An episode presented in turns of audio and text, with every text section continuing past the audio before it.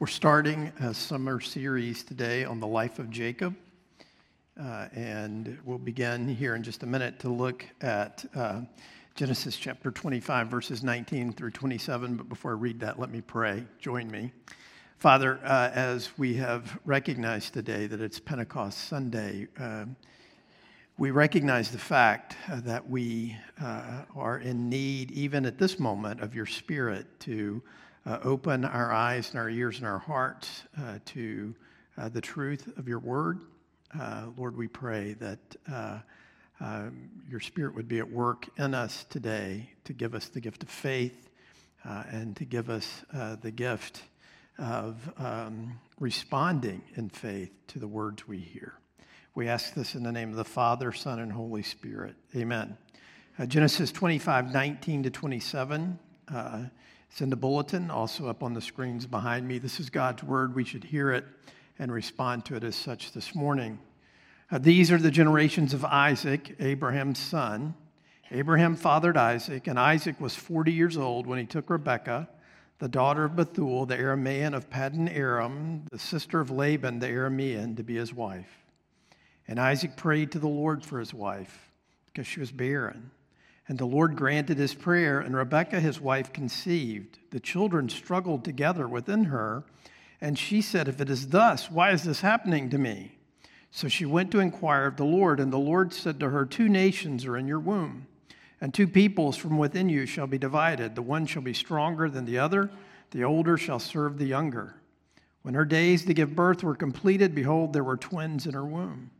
The first came out red all his body like a hairy cloak, so they called his name Esau. And afterward, his brother came out with his hand holding Esau's heel, so his name was called Jacob. Isaac was 60 years old when she bore them. When the boys grew up, Esau was a skillful hunter, a man of the field, while Jacob was a quiet man, dwelling in tents. Uh, AJ, you can put my notes up. What, so, uh, one of the things that we have done in our family over the last few years is we're trying to figure out more of our genealogy, like where we come from. Uh, and um, one of the uh, resources that I've come across that's really helpful in this is a website. I told Ann about this on Friday, and she was like, that, that doesn't sound good to me, called findagrave.com. Which I'm like, is really helpful. Um, and in fact, I, I, showed her a picture of my grandfather, not just his grave, but there's a picture that was taken of him in 1914, I think 1915. Um, good looking man. Uh, and um, so, one, one of the things, as, as we've done this, one of the things that I discovered is that. Uh, so I have a, great grandfather that my dad told me a little bit about uh, before my dad died, and he he, he, my dad did not like his, his grandfather, my great grandfather, and uh, he had a house full of kids, like they all did, and uh, his wife died, and uh, he didn't want to hang around anymore. And so his younger kids came to live with my dad's family, and he took off. And he's buried. Uh, they're all from East Tennessee, way back in the hills, back in the hills and hollers. That's where they were all from. He's buried in a cemetery in Miami, Florida. I want to find out more about that guy, I think. Uh, what's his deal, right? Uh, uh, I've, I've heard crazy stories about him from my dad that I think cannot be true, but you know, now that I realize that he actually did die in Miami in 1945, there, there maybe there's, there's, there's something to that. The reason why I wanted us to look at the life of Jacob uh, this uh, summer is a couple of reasons. Uh, the, the first uh, thing about it is we tend to read these stories in the Old Testament as stories about people that are kind of removed from us, people that are kind of distant from us. But the fact is, these stories are about you. These stories are about your family. Paul writes in Galatians 3:39, if you belong to Christ, then you are Abraham's offspring, heirs to the promise right? So we uh, who uh, belong to Jesus Christ and Christ belongs to us, we are, uh, uh, we are Abraham's offspring. We are his kids, his great grandkids, great great great grandkids. And so, this story that we're going to read about uh, beginning here a little bit with Isaac and then uh, uh, f- focusing our attention on Jacob for the rest of the summer, is a story about our family. And so, one of the things that you get about stories about families is that there are things that this family, even though they, they live in tents and they're out in the fields in ancient Canaan, and we may think we're so far removed from them, so many of the things that the people of God experienced then we experience now. In fact, uh, to be chosen by God, as this family was. Remember, God chose Abraham out of a, a pagan uh, culture and city and called him to himself, called him to another land, and made all sorts of promises to him. The fact is that being God's people doesn't make us immune from the effects of living in a sinful world, and it doesn't even make us immune from uh, dealing with and struggling with and suffering with our own sin and the sin of others in our families. And so, one of the things that we're going to see is we're going to see that they struggled with unfulfilled desires just as we struggle with unfulfilled desires for years. For years. There's so much waiting in these stories. As we read in this text this morning, that, that uh, uh, Isaac and Rebekah, uh, that Isaac was 40 when he married Rebekah, and that he was 60 when the twins are born. 20 years. 20 years. So much waiting. You know, we, as Emily is, was talking about the fruit of the Spirit, I thought, you know, Kindness might be a hard one, but patience is the fruit of the Spirit that no one wants. Right? To have patience means you're waiting. And we don't do that very well, do we? Barrenness, infertility. Uh, one of the things you could make a case for that the theme of the Bible is a series of unexpected and unusual births that burst literally onto the scene in uh, the context of, of, of, of women and, and men who are unable to have children. Struggle, so much struggle. Struggle inside Rebecca. I mean, it's such a great picture, you know, that these boys are wrestling in utero and, and as one is born, the other one is grabbing his heel, like, no, you're not. I'm getting out first. Pull him back, right? Conflict. We'll see so much conflict in this family. Nothing has changed over the millennia. Favoritism. Favoritism almost wrecks this family forever. And it happens generation after generation. Generational sin. What happens in one set, uh, one group in the family, seems to continue on. If left to their own devices, it is a despairing, discouraging, dispiriting tale. Next slide. But over all of this is the promise of God. Over all of this is the choice of God. Over all of this is the fact that God says, I will be a God to you, and you will be my people. And those words brought to fruition in the lives of sinful, struggling, barren men and women is the hope of the world. And so, as we look at this and as we, as we see what happens here, what we're going to see is as God came to Abraham very early in Abraham's life and called him out of uh, Ur of the Chaldees and said, I am going to make you great. I'm going to make you the father of many nations. And he said, as we've celebrated today, what has come to fruition is through you, all nations will be blessed. So it wasn't just God's purpose just to get a small group of people together here and work with them and perfect them. But through Abraham and through this family, through Isaac, through Jacob, through the rest of them, God, God was going to do his work of blessing the whole world. Now, certainly, we see that in through this family, the line of Jesus Christ, we see God brings into the world his son, the savior of his people. As Matthew says, he will save his people from their sins, and that's certainly what Jesus did. But God's at work in this family to bring some uh, uh, fruition of his promise to Abraham, even by the end of Genesis, because what we will see that by the end of Genesis, the descendants of Abraham, the descendant of Abraham, Joseph, is used by God to save the world from a famine. And so God, it, it, it, was God's purpose to choose this group of people, this one family, and through them, through us, he would bless uh, the rest of the world.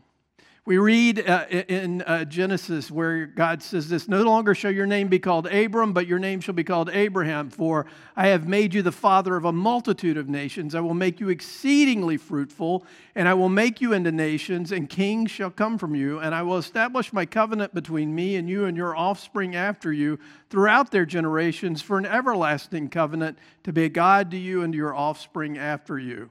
And I will give to you and to your offspring after you the land of your sojournings, all the land of Canaan, for an everlasting possession, and I will be their God. Now, the thing that is so profound about this is you hear this promise from God to Abraham, and so you think Abraham and Sarah are going to get busy producing children, right? I mean, we have this sense that God says the world is literally going to swarm with your descendants, Abraham. And not only that, I'm going to give you uh, this land as far as you can see it. Your people will live here forever. And what we note is that by the end of Genesis, there are about 400 descendants of Abraham uh, in the world. They have to go to Egypt to survive, and the only land that they own in the promised land is a cave that they use as a cemetery. Quite an interesting picture, right? Of the way in which uh, God is, is at work here. And so, one of the things that we'll see, and one of the things that God will apply to our hearts as we look at this, is, is the fact that as we wait and as we struggle and as we deal with, with unfulfilled desires, maybe infertility, waiting, strife, particularly in our families, one of the things that we'll note about that is, is that our hope in the midst of this, and the thing that anchors us, and the thing that gives us the ability to wait, and the ability to trust, and the ability, the ability to follow, is that God is true to His word. That when God comes to Abraham and he makes a promise, though it may seem slow and it may seem like it takes a long time for God to fulfill his promise, we see we have the benefit that uh, uh, Jacob and Isaac didn't have to look back now and say, aha, there it is. There's the one who was promised. And we lean into the truth of the gospel that what Jesus really did, really, he really did it. And we really have redemption of sins and we have hope for resurrection life, right? So let's draw a couple of conclusions out of this, uh, this text this morning that will, uh, that will, will uh, uh I think, uh, be very helpful. You know, one of the things that I've always thought when I get to heaven, I want to know why it is that there's such a build up to Isaac in Genesis. I mean, you know, there's all these promises about him coming, about him coming, about him coming, and Abraham and Sarah get really old, and then finally he comes, and you're like, all this buildup. You think Isaac's going to be Superman, right? You think you think he is just going to be this dynamic guy, and there's like three chapters about it. Now, almost the rest of the of the book of Genesis from here on out has very almost nothing to do with Isaac and everything to do with Jacob and his family. Well, there's something that we can know about this Isaac, and I think it's something important that we need to, to, uh, to understand. The scriptures tell us that Rebekah was barren, and we're told that Isaac prayed for his wife to conceive. He prayed for 20 years. He prayed for 20 years. Listen, uh, we need to stop right here, and I want to say to you don't stop praying for the unfulfilled desires of your heart. Keep doing it. It is a crucible where God works.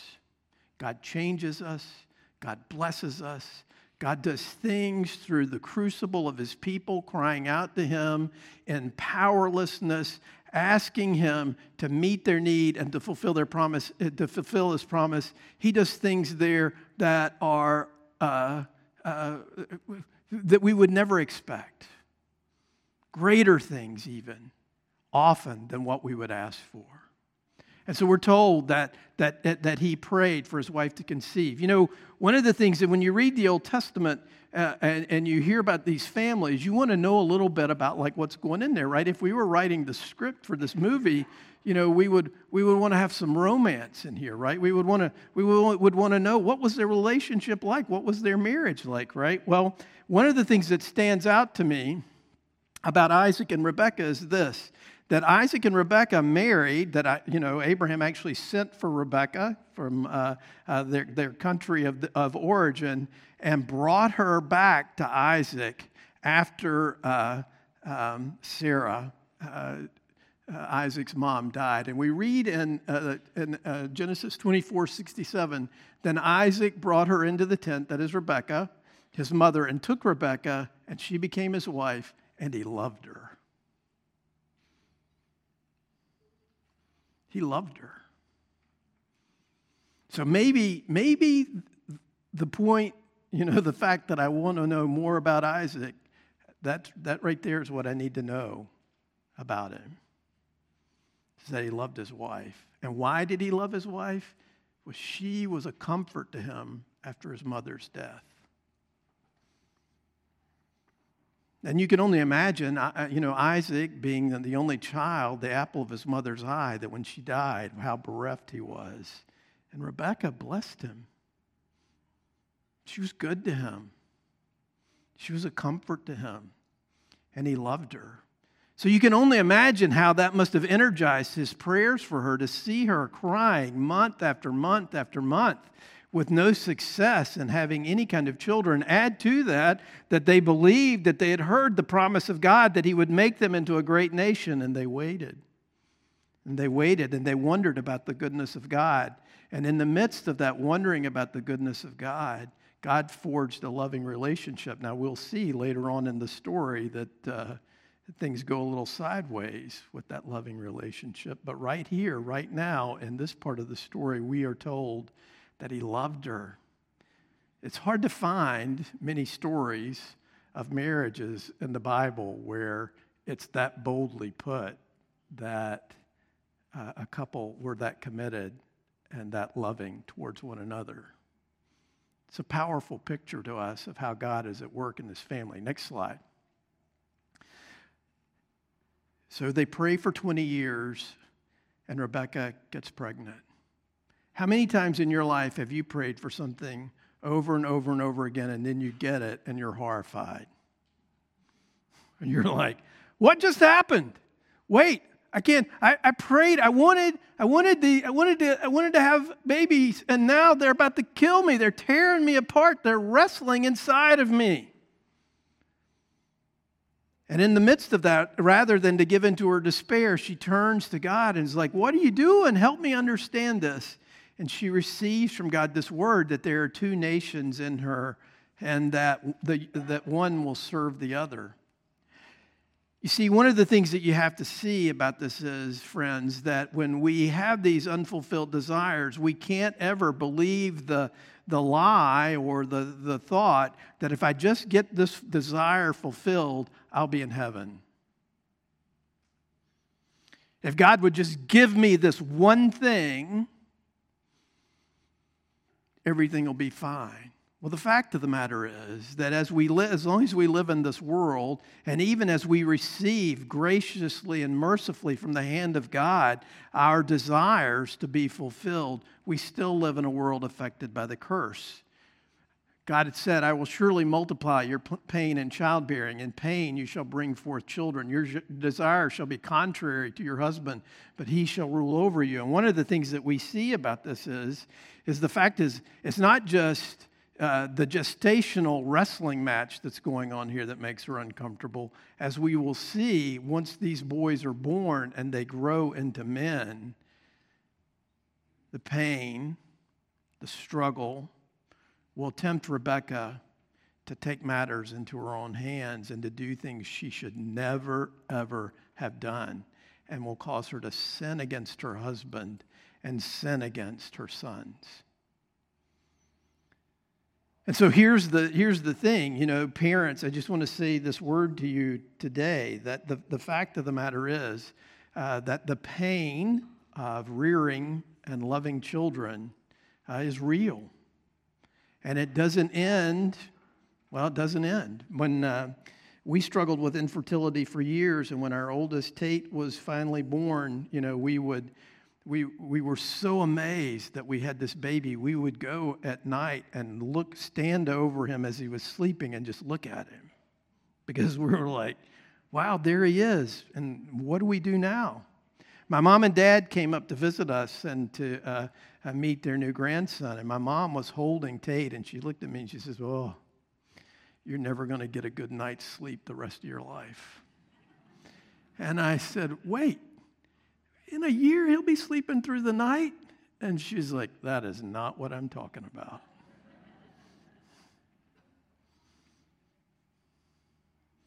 And yet, the long and winding road of redemption, of God's faithfulness to his promise, winds through this family.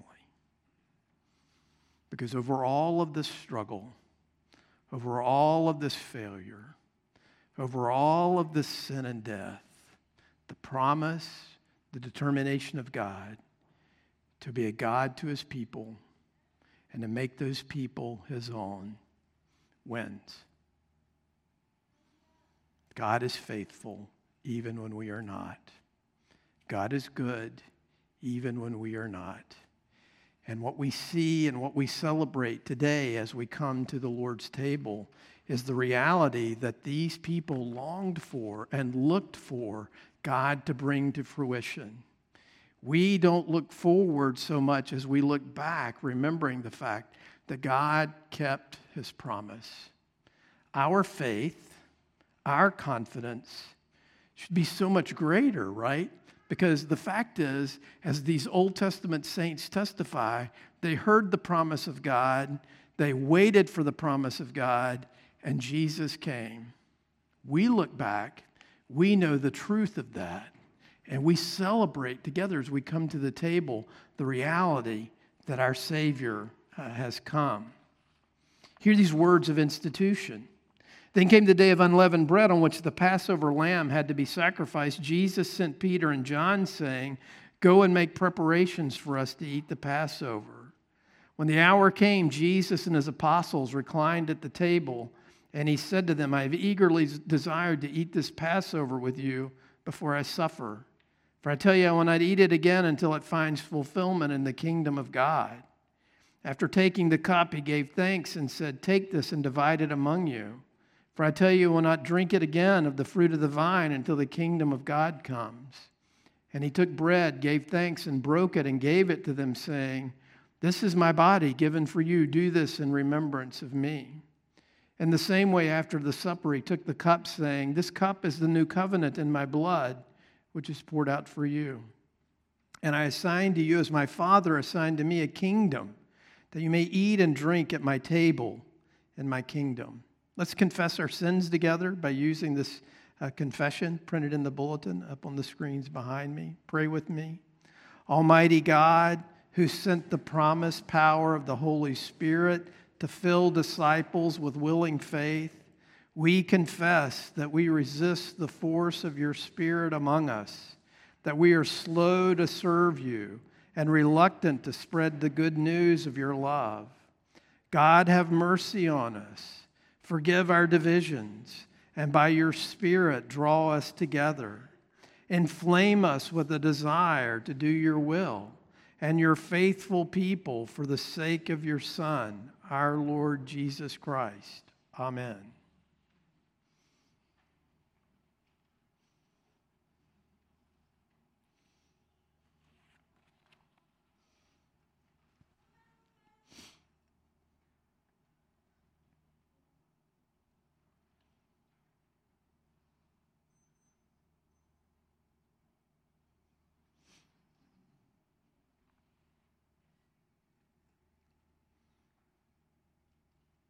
Brothers and sisters, hear these words of encouragement. Therefore, since we have been justified by faith, we have peace with God through our Lord Jesus Christ. Through him, we have also obtained access by faith into this grace in which we stand. And we rejoice in hope of the glory of God. And hope does not put us to shame, because God's love has been poured into our hearts through the Holy Spirit who has been given to us. On the night in which he was betrayed, the Lord Jesus took bread and he broke it, just as I do now, ministering in his name, and he gave it to his disciples. As we read in the words of institution, the disciples uh, went to uh, get the Passover lamb to sacrifice it.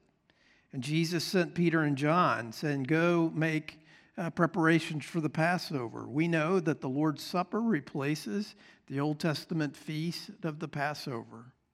Passover had to be celebrated every year, just as the Day of Atonement had to be celebrated every year.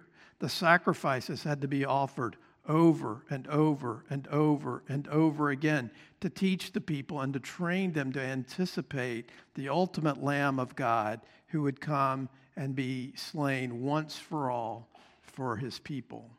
Friends, you have the assurance today that God keeps his promise, and his promise to you is this that Jesus Christ will save his people from their sins.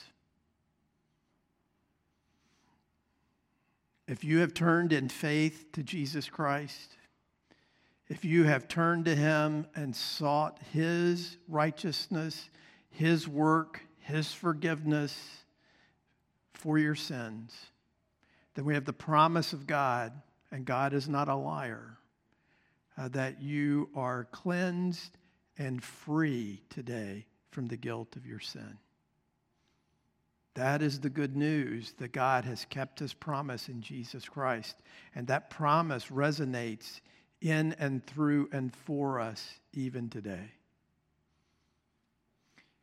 If you've made a profession of faith, if you have proclaimed to a body of believers somewhere that Jesus Christ is your Savior, that you have trusted Him and His work uh, to atone for and forgive your sins, uh, then He welcomes you today. He says, Come, taste and see. Come, be renewed. Come, you have, you're a part of the family, you're a part of His family. He has set a place at his table for you, and he spreads before you uh, uh, the, the work that he has done on your behalf. Uh, as the elders come down front to assist me, let me remind you this morning that the outer rings uh, have wine, uh, the inner rings uh, have grape juice. What you'll notice is there are two cups a cup with either grape juice or wine. and underneath that cup is a wafer of gluten free bread.